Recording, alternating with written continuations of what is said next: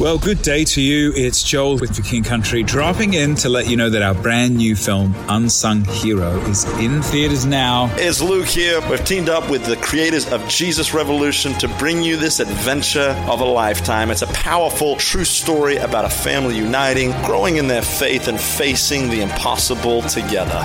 In theaters now, unsunghero.movie for more information. Rated PG, parental guidance suggested.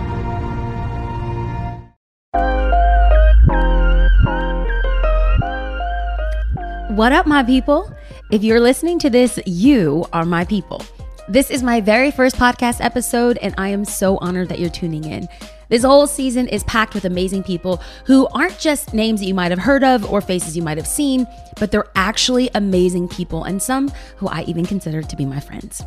My hope is that with every episode and every conversation, you don't just walk away entertained or inspired, but you learn something and apply it to your life. See, when we learn something from someone else, we learn something about ourselves. But in order to get real, we got to go there. So, welcome to the first episode of We're Going There. And because I already love you, I've included two bonus episodes this week so you don't want to miss out. One of them is entitled How to Reach Your Full Potential, and it's one of my favorite talks that I give to leaders and those experiencing a new transition in life. And a bonus episode, surprise, surprise, just because I love you. I'd encourage you to subscribe to the show so you don't miss out on any of the episodes and updates. It's gonna be a great season, trust. Okay, y'all. This could be risky to start the show on the topic that we're gonna discuss today, but I'm a risky kind of girl. Here's the thing. You can't have a show about wanting to be real and honest and not talk about one of the hardest struggles of life, including my life. And who better than to shoot it straight than Christine Caine? If you don't know Christine, she's a petite Greek Aussie with blonde hair and a biblical bite. She may be small, but my God, she is mighty. In addition to freeing slaves as the founder of A21, empowering women as the founder of Propel Women, and preaching the gospel around the world, she was also my boss. I worked for A21, a global anti human trafficking organization, for almost seven years. The work was gloriously exhausting and devastatingly beautiful. But one conversation sticks out to me the most, and it has such a profound impact on my life even to today. And that is what I want to talk about. Before we dive into each interview, I'm going to share a story about each guest that has had a profound impact on my life and I believe will leave a lasting impression on yours too. So, a little bit about Christine. The first night that I had dinner with Christine and her husband Nick, it was at a restaurant in Newport Beach, California.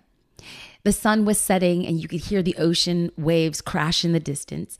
There was palm trees that gently swayed in the wind, and it was almost like a magical moment. We spoke about everything from social justice to the global church to church changes, and we even included who we thought could be louder, me, a fiery Latina, or her, a passionate Greek. Then, seemingly out of nowhere, she asked me what I wanted to do with my life. Hold up. The globe's most profound evangelist is asking me what I want to do with my life. I wanted to have some profound dissertation peppered with perfect prose and elocution as eloquent as a woman whose name is Eloise. But all I could squeak out was, I want to change the world for Jesus. Fast forward four months, and I found myself working for Christine at A21 in their marketing and communications department. Without any formal or educational training in the social justice realm of human trafficking, I was thrust into a world where the oppression of millions of slaves felt like I was living in a new celestial territory and I didn't have a breathing apparatus. The already cramped office was packed with teams, so I found a small desk located in what was referred to as the book closet. There were shelves with books and unhung picture frames hanging awkwardly on the floor with awards and plaques and absolutely no windows. Remember, it was a closet. But my perk was that I had a waterfront view from my desk. Pretty fancy for the new kid on the block, right? Except that my waterfront view simply meant that I was seated next to the water dispenser. About two months into my job, I heard Christine was coming into the office after one of her around the world globe tours of every conference and church uh, in the world. Uh, she made her rounds of greeting the office staff, and we got a chance to connect in my closet, AKA office, with my waterfront view. She asked me how I was doing, and I took that opportunity to give a brutally honest assessment of my lack of qualifications and experience. In short, I told her I didn't think I was supposed to be doing this job. This is probably something you should never tell your boss. But young, dumb, and very emotional, I assumed Christine would envelop me into her arms and stroke my head and affirm that I indeed was as special as a snowflake, to which she did not do.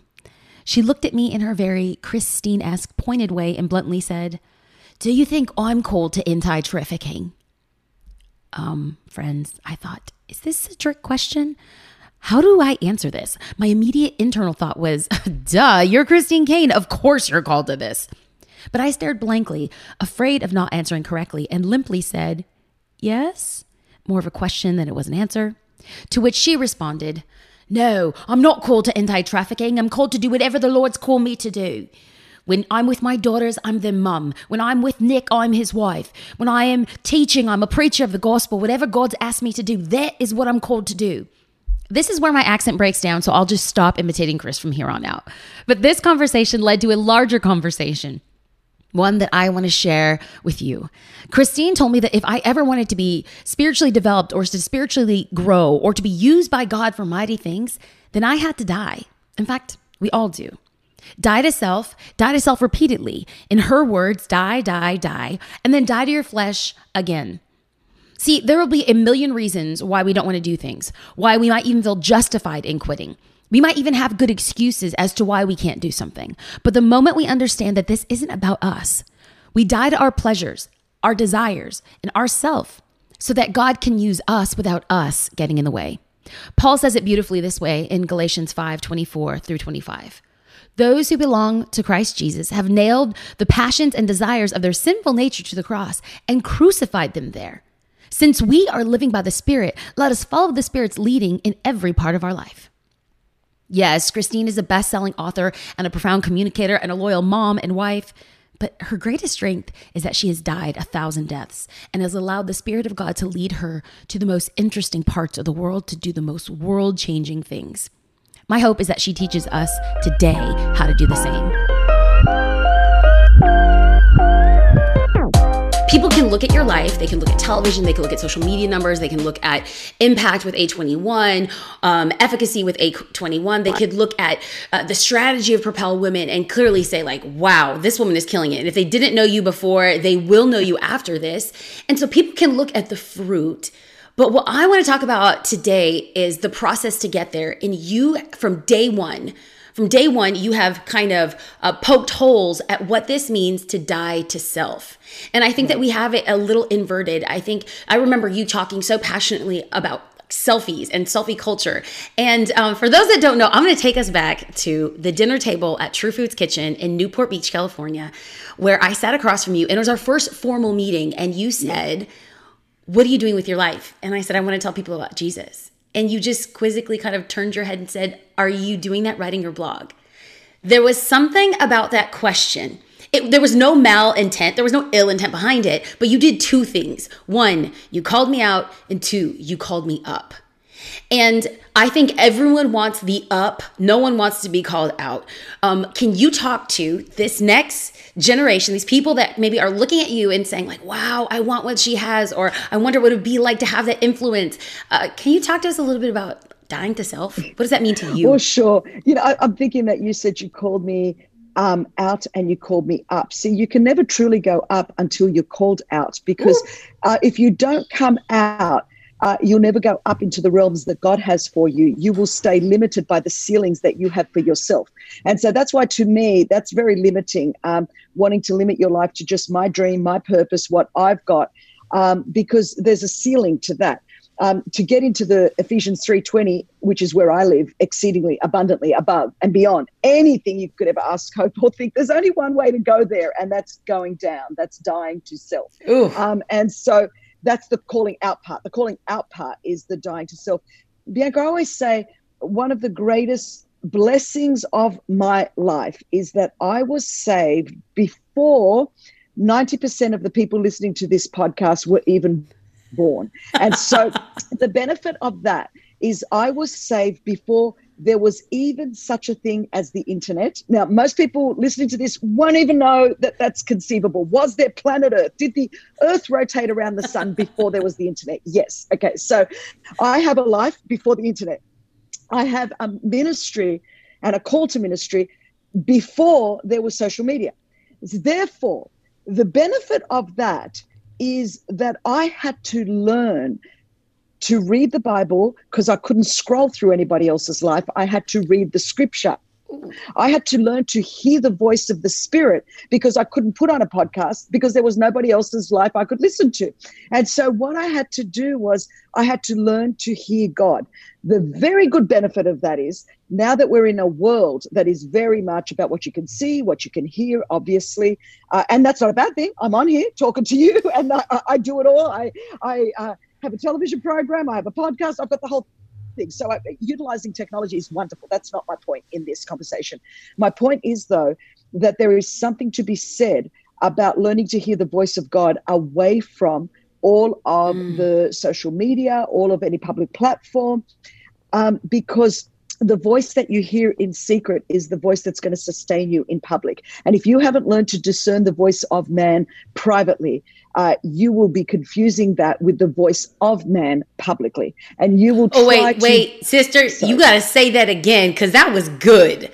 That oh, was yeah, good. Well, there, so yeah, if you don't learn to decipher the voice of man privately, you will never be able to distinguish it from the voice of man or the voice of God privately. You won't ever be able to distinguish the voice of God publicly from the mm. voice of man because uh, so there's some great benefits in the midst of all of that. So i didn't when the lord called me uh, you know people say did you see what you're doing? So you know obviously anyone listening to this and if they go and find me online they're going to see a21 they're going to see propel they're going to see television they're going to see the books they're going to see all of that. I never saw that. How could i have seen that? Um, i saw god's call. I heard a call Mm. Uh, and when you go, what is that? Just this impression in my heart that I was ruined for anything else but the purposes of God. Did I know I would be doing this? Well, no, because I couldn't go online and look at it because and there was no women doing what I was doing. And the other thing is, when I was called, I didn't even know a, a human trafficking existed. I didn't even know you could empower women. So when people say, "Could you dream about it?" I'm like, how could I dream about it? This is when I say don't limit yourself by your own dreams. God is able to do exceedingly abundantly above and beyond. I was called at 20, you know, in my early 20s. I didn't even launch a21 until I was 40. I didn't even launch Propel until I was 45. I didn't even go to grad school until I was 50. I didn't even start TV until I was 50.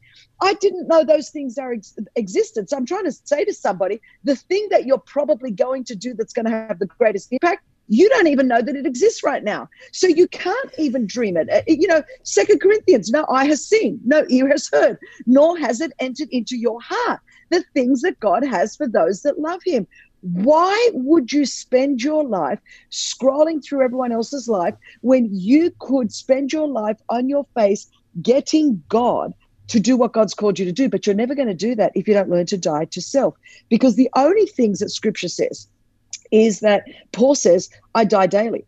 I, I, really understand what that is. Even now, when people say, Chris, obviously you've got plans and strategies, and we've got due diligence, obviously, for the organizations that I run.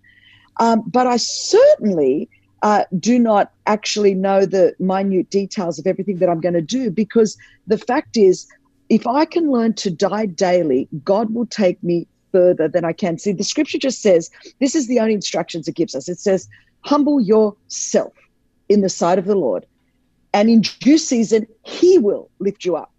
Now, a lot of us in the culture that we live, we think it's our job online to humble everybody else. That's not in the Bible. It's not my job to humble anybody else. It's my job to humble me.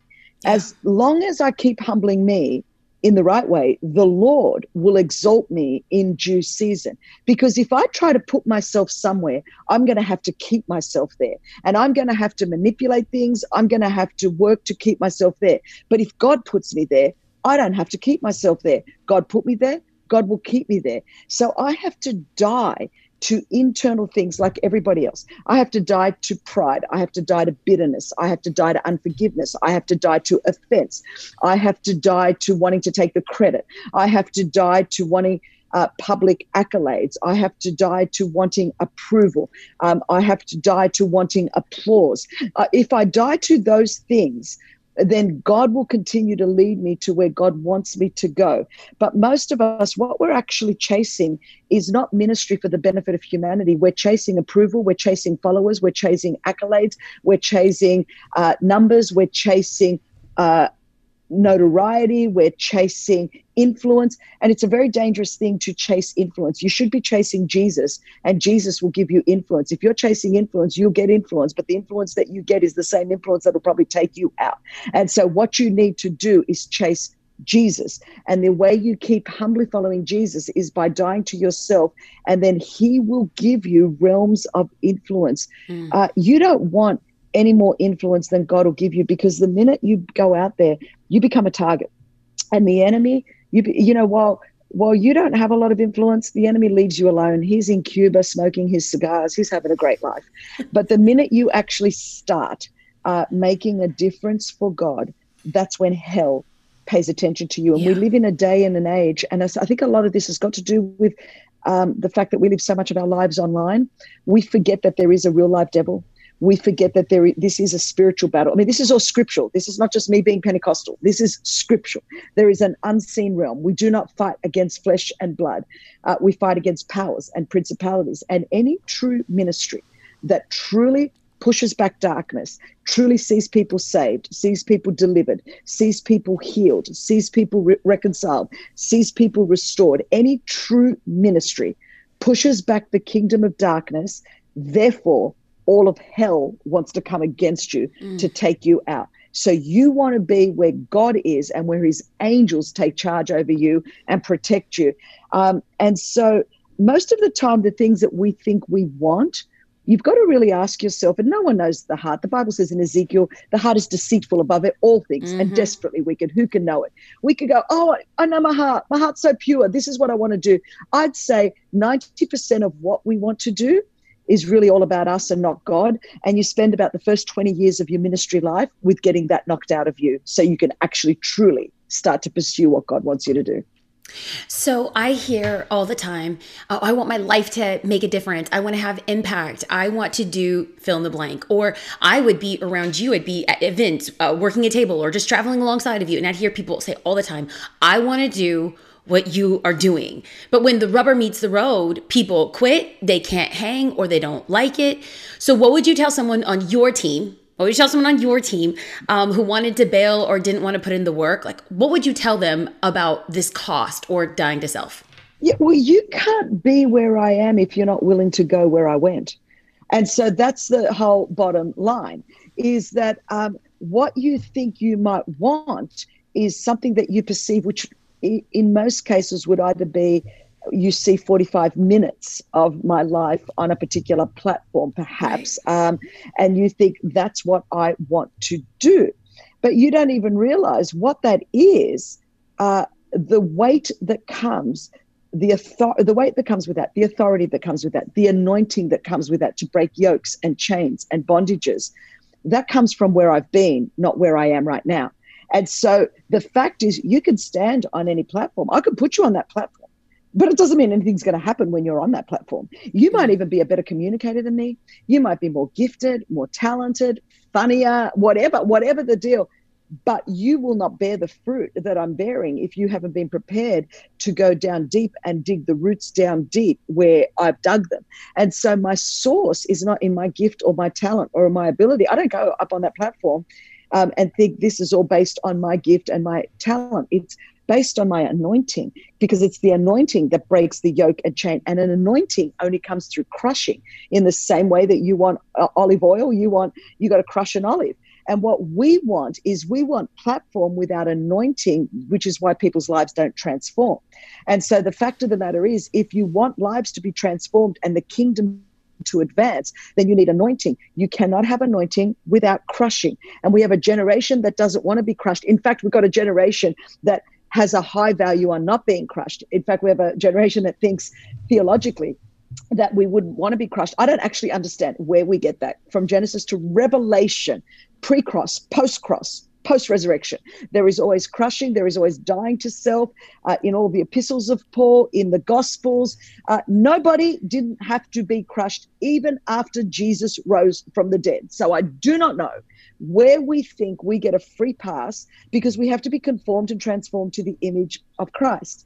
And so the true Christian journey is an ongoing journey of death to self. And so if you're not willing to do it, if you're not willing to go where I've gone, why would you think you can stand where I stand? Oh, hold on. I just passed out a little bit. okay. See, and this is why I wanted to have this conversation with you.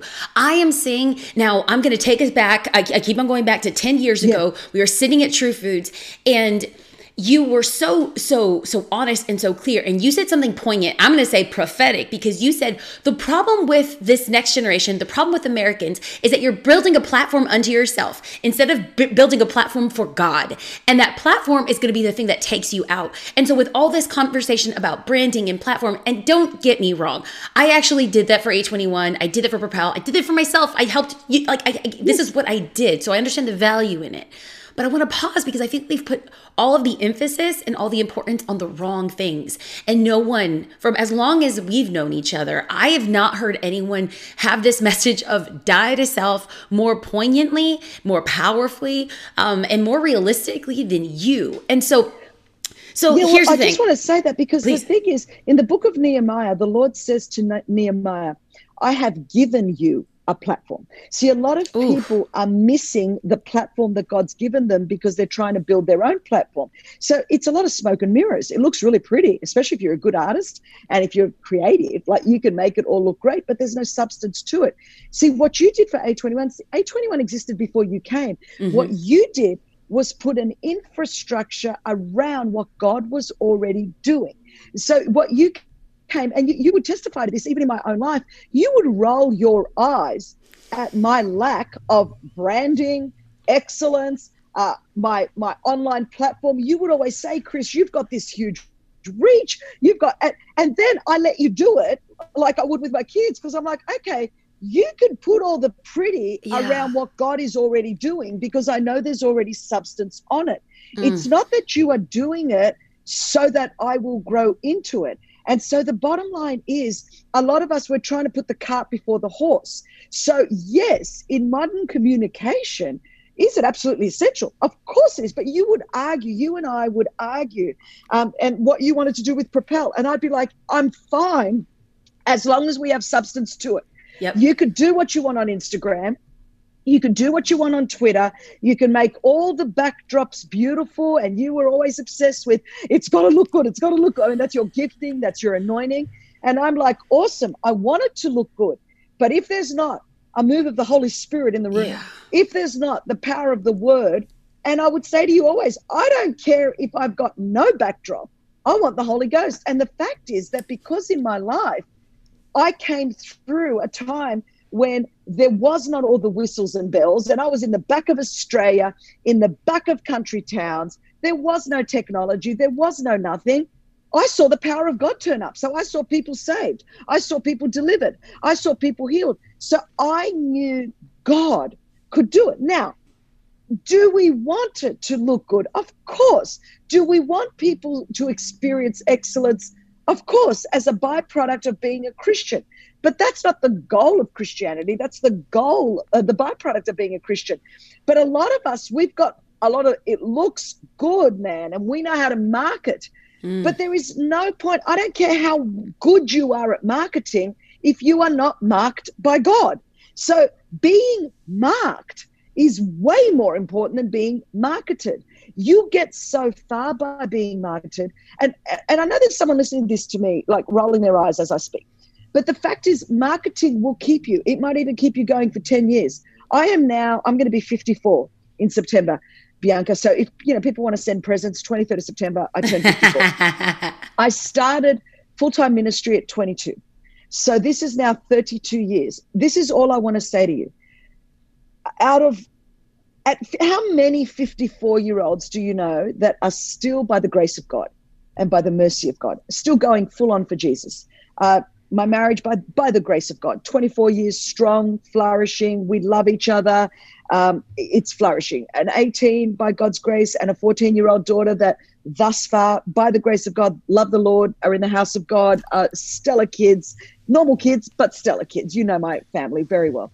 Um, and so, personally, uh, and then in terms of ministry, by God's grace, still bearing fruit even in my old age. A21's continuing to flourish, Propel's continuing to flourish. People still are getting saved and it's bearing fruit.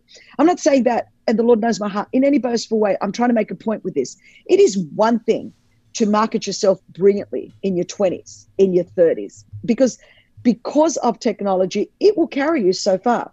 But the Holy Spirit will carry you way further than technology will ever carry you. Because then when you get to my age, it starts to look a bit thin you go, where were all those people? I'm telling you, there are certain conferences when I first started coming to America. Um, and around the time I first met you too, I would, uh, you know, we, we met at certain conferences and I was sharing those platforms with people younger than me, cooler than me in many, many ways, way more tattoos than me because I've got none, way more piercings than me because I've got none, um, and way more, you know, eloquent. Your generation is beautifully eloquent. I love it. I, you know, I believe in you guys so much. Um, but the fact is, here we are in some of those cases only 10 years later. I mean, right. I'm not even going back to 20 years later. I've right. known you, say, for a decade. Uh, some of those, we stood on the same platforms, launched different ministries, different not for profits, uh, different books, all the whole deal.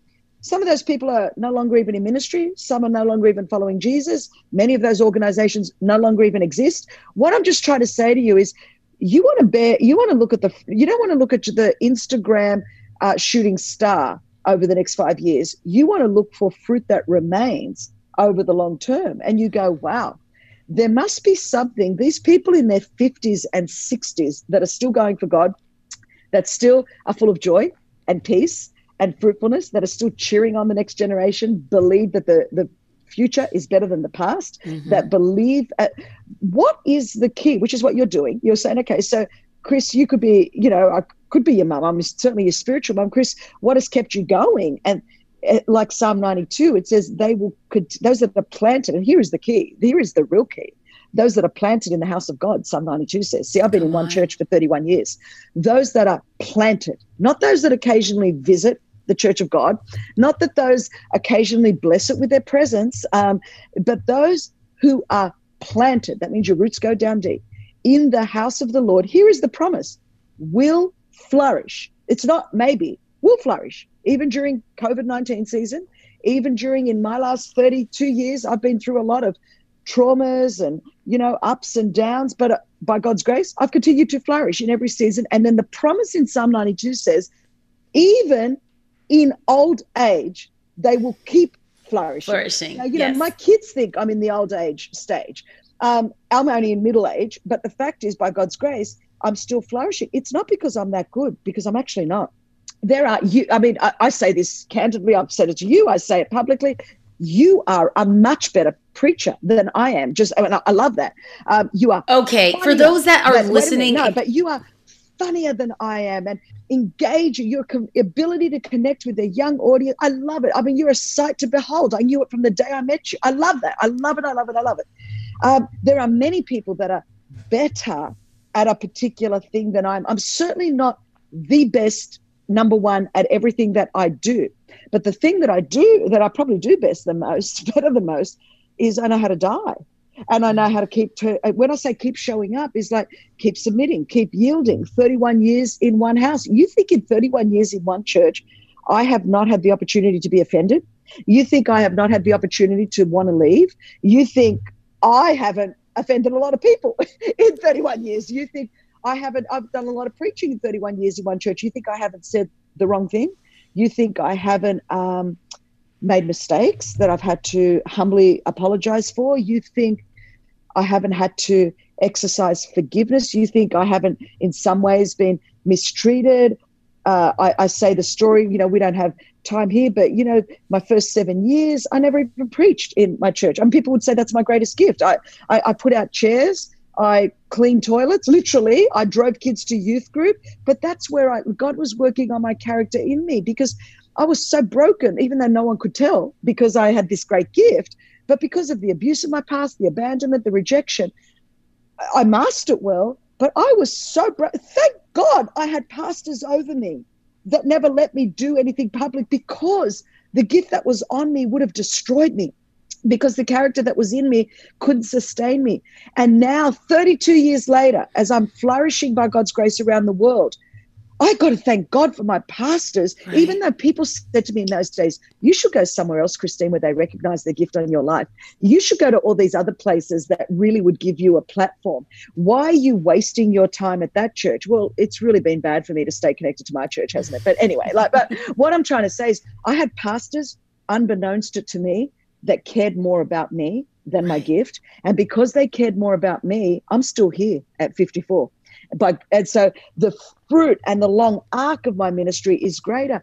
I would never have done that, Bianca, if I wasn't planted in church. If I didn't learn to, man, to submit when I didn't want to, to yield when I didn't want to. I remember at one point saying to the Lord, this this just is not fair god i'm in this pit. I didn't even put myself in this pit. And i just want to go and vindicate myself. And i want to show everyone that i'm right. And it's not fair that i'm in this pit. And everyone else is being promoted over me. And i'm the one that's paid the price. And i'm the one that's done all the se- the work behind the scenes. And i'm the one and they're getting the credit and they're getting promoted and they're getting opportunity. And i'm just here in this stupid pit. And i literally felt the holy spirit in my heart not out loud but in my heart say to me well you better get used to the pit, start rearranging the furniture because you're going to be there for a while. And so the point was that uh, this is like I was 25 years old, and it was like I learned to rearrange furniture in the pit because God wanted me to know, Christine Caine, are you going to keep doing this when you are unapplauded, when you are unrecognized, when you are uninvited, when you are just looked over? I need to know, Christine, that you're going to do this for me when nobody's looking, when somebody else is getting the credit for what you've done, when uh, you're not the one being invited into all the rooms, I need to know that you can do it without the applause so that I know I can trust you with the applause. Oof. If I can't trust you when you are in darkness, in anonymity, and in obscurity, if I cannot trust you then to do it faithfully, then I will not, for your own sake, I won't be able to trust you when the spotlight is on you, when the applause is coming to you. Because if Satan himself, Isaiah, if Satan himself was in heaven, I mean, you don't get into a more perfect environment, do you? See, we all think we are above falling. We all think we are, my heart's right. And but the truth is that you can be in the perfection of heaven, the perfection of heaven, and um, be full of pride, and you can fall you know, I saw Satan fall from heaven like lightning and take a third of the angels of heaven with you because there's unresolved pride in your heart. If it can happen there, you tell me how we think it won't happen for us. You're in the most perfect environment and it still happened. So my deal is before even the fall in the garden, we forget that there was a fall from heaven as well. And so my deal is that I'm not, and a church, a, a healthy, not perfect, but a healthy Bible believing, spirit filled, life giving church is the thing that has kept me rooted and grounded above everything else in my life. So, yes, am I abiding in the vine, Jesus? Absolutely. But I stay abided in the vine through abiding in his body, the church. And I still believe uh, the local church, Nick and I would both say, most of the fruitfulness that you can continue to see in our life and ministry today is largely still uh, contingent on the fact that we are rooted and grounded in our local church. Listen, I think, Chris, this is, I'm just sense this in my heart. I believe that there is someone listening who, right now, in this moment, needed that reminder that even if we are in the pit, even if we feel like everyone else is getting credit, even if it feels like we're doing everything else for everyone else, the Lord sees it. And so I think that the message of dying to self to live for Christ is not popular. And I'm so grateful that that's something that you have always said die, die, die, die again, die some more. And if you're still conscious, guess what? Die again. We've had that conversation. Okay, so this podcast is entitled Let's Go There because I want to go there. And here's, I want to model this. Uh, we worked together. Um, I served alongside and underneath you and Nick for six and a half years. And here's one thing that I want to know What do you wish I would have done differently? What do you wish I would have? Uh, not done or done in my time there? And I think the reason why I'm asking this question is because I think that we, if we learn from our past, it'll help us in the future. And now that I'm in a leadership position, both Matt and I leading the church, I want to know because I think in listening to you, it'll help me wrap a wrap language around what I want for the team and other people in our circles. Sure. Well, yeah, I love that you asked that question, and I'll use your own words to answer it. Wait, I have to interrupt this podcast because when she said this, I literally held my breath. I'm mentally scrambling and thinking, she's going to use my words? Like my words? Oh my God. What did I even say? Clearly, I've lived to talk about this, so let's get back to the podcast.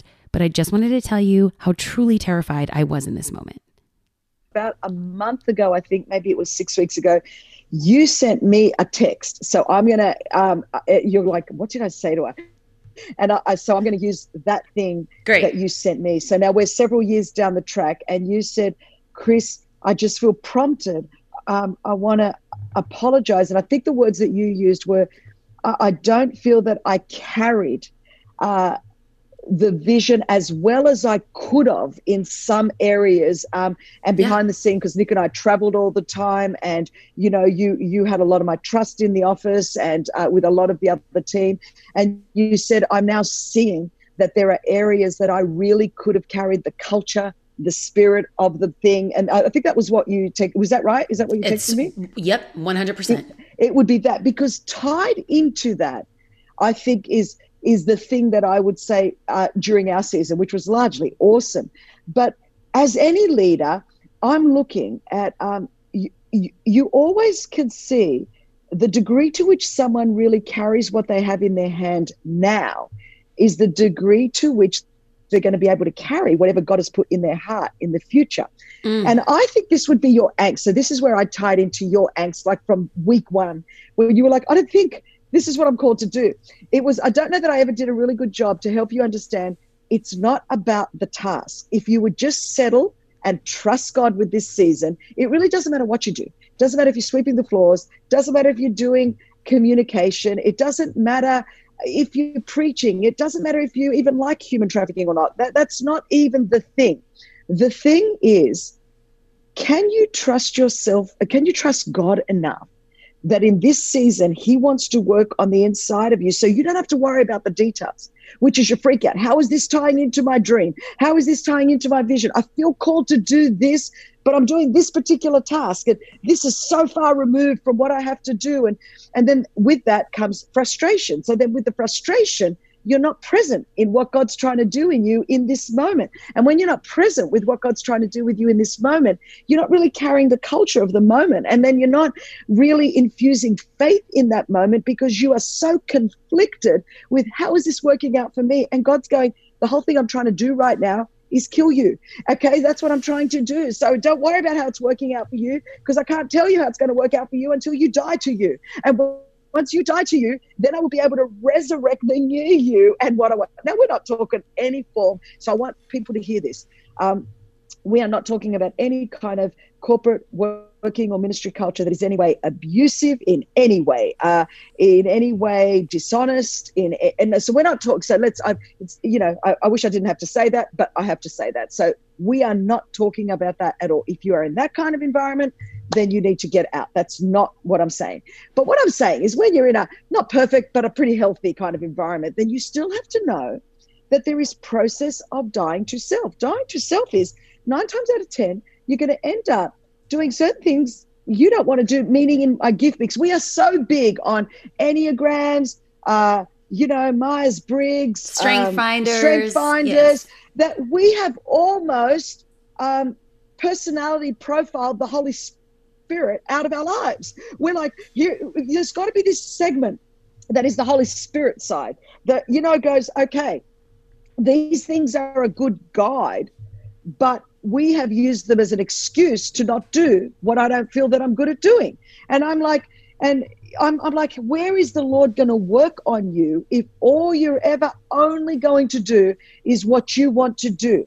Because part of it, Paul, you know, there are all throughout Scripture there are precedents of. Um, I'm not just here to just thrive in my little lane because how is God going to grow me? How is God going to build me? Where is God going to do a supernatural work through me?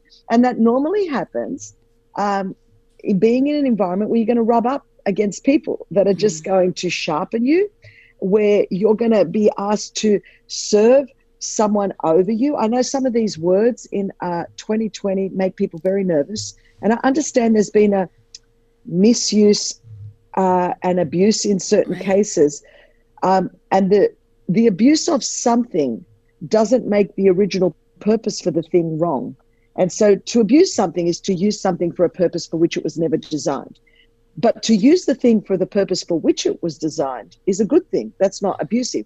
But what we've done is thrown the baby out with the bathwater. So terms like submission and authority, because of the abuse of those terms, we've thrown it all out. And I've gone, the abuse is wrong. I mean, I've been an advocate for before there was Me Too. I advocated for uh, people that are abused. I rescue slaves around the world and uh, help be a voice for the voiceless. So everyone knows I'm a huge advocate. Um, and and uh, put traffickers in jail for a living. So you know, I'm I'm, I'm all about uh, justice being served, but biblical submission. So not a corrupt version of it, but true biblical submission and biblical authority. Even people are breaking out in hives as I'm even using these words right at this moment. I know that makes people nervous. But throughout Scripture, Old Testament and New, um, biblical honor biblical authority, biblical respect. There's a lot in that. And I almost want to reclaim it because there's a lot of purpose tied up in that. It's where a lot of um, health and wholeness is brought, again, when it's done right and not misused or abused.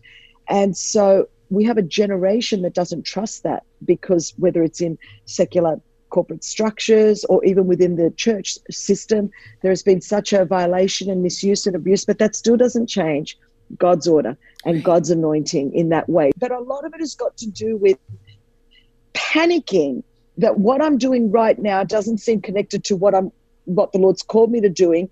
And so then throwing out the baby with the bathwater and then not understanding that sometimes it would be really good. God's testing you to see can you see things from your boss's perspective rather than just your own.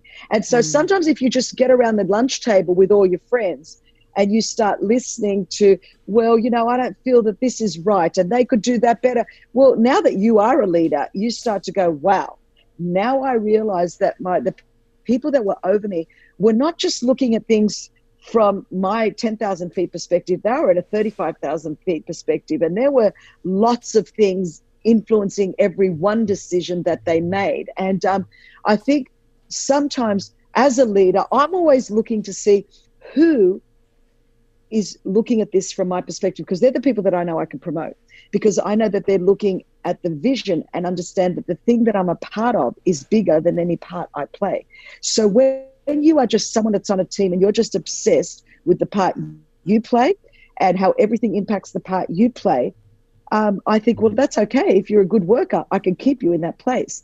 But if you're a leader that wants to be promoted and be given more influence, I don't need you just to see through the lens of the part that you play. I need you to see through the, I need you to come up higher. And, see, and the only way you could come up higher is to die to just the part that you play and go, okay, let me look at this there. And then God goes, I can trust you with more. And I think, you know, you look at the life of David, um, and he was anointed to be king of Israel. So here's the big thing and everyone's going to have to go through this test, Bianca, whether they like it or not. But when David was anointed, you know, you know the story. We all know the story. But um, Jesse, and, and here this could give hope to someone listening to this podcast.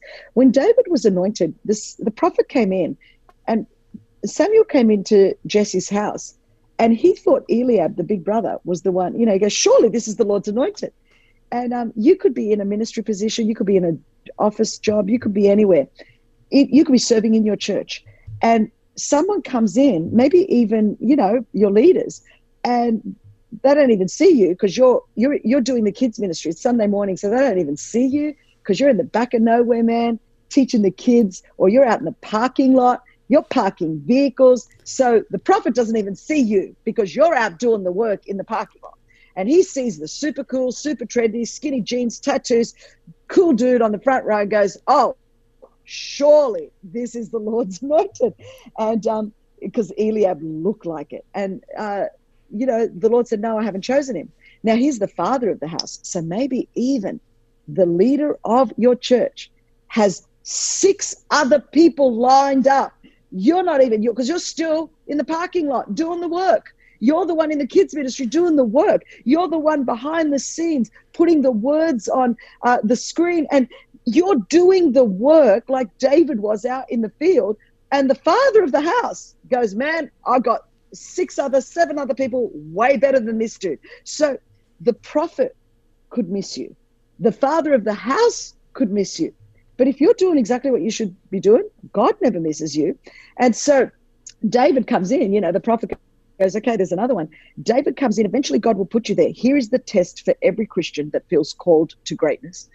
What do you do when your father, all of your brothers, and the prophet all see you getting anointed in the in the sight of everyone? They see you getting anointed.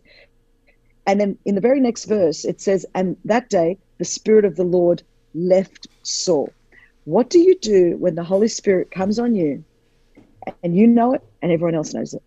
And the Holy Spirit has left the person that's over you, but God has not yet put you in place. What our generation does is, I'm sorry, that's my dog. I'm sorry, guys, that's what you're listening to. What this generation does now says, well, I've been anointed, I'm gifted, I'm talented. I'm not going to wait for God. I'm going to go online and build my own platform. So then what we do is go and build our own platform and it looks awesome, but it goes nowhere in the long term. David was anointed, this Holy Spirit came on him, the Holy Spirit left his leader, but it still took 20 years and 20 chapters from anointing to appointing. What we're doing in our generation is we're not allowing the time from anointing to appointing. If someone over us won't appoint us in the way we want to be appointed, we go, I'm going to go and appoint myself. And if you appoint yourself, honey, it's over the long term. I've been in this a long time. It's never going to last over the long term. You are better to rearrange furniture in the pit. David spent the next 20 years dodging spears. David had to go and play the harp. Imagine, imagine, you know you've been anointed. You know the Spirit of God's left the worship leader. The anointing has come on you as the worship leader.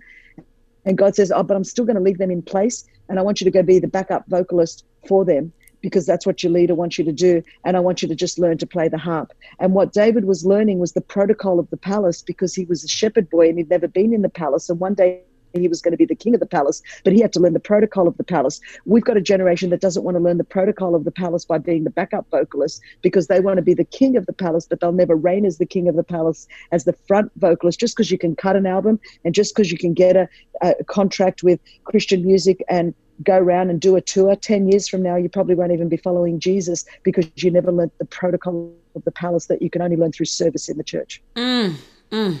this is what I believe so many of us need to hear. And so yeah. I I'm I'm saying thank you. And I'm saying that I'm believing that this is going to sow seeds into the hearts of so many people that are serving others in this season. Chris, thank you for training. Thank you for as I like to say the loving punches in the throats.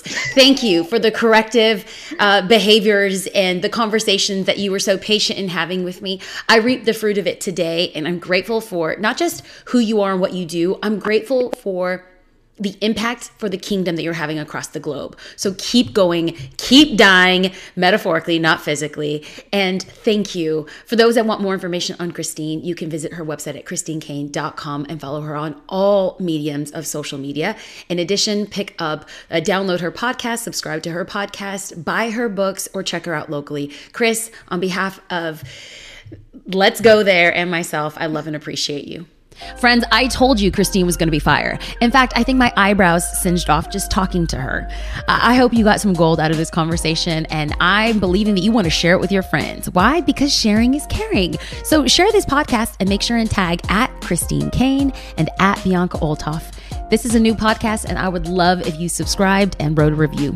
As a token of my appreciation, I'd love to give you a six session video Bible study and a PDF guide for free. All you have to do is write a review Take a snapshot of the review and email it to podcast at inthenameoflove.org, and you'll be sent your free gift. I can't wait for you to check out next week's episode. We'll be joined by my friend Bob Goff. Until then, let's go there.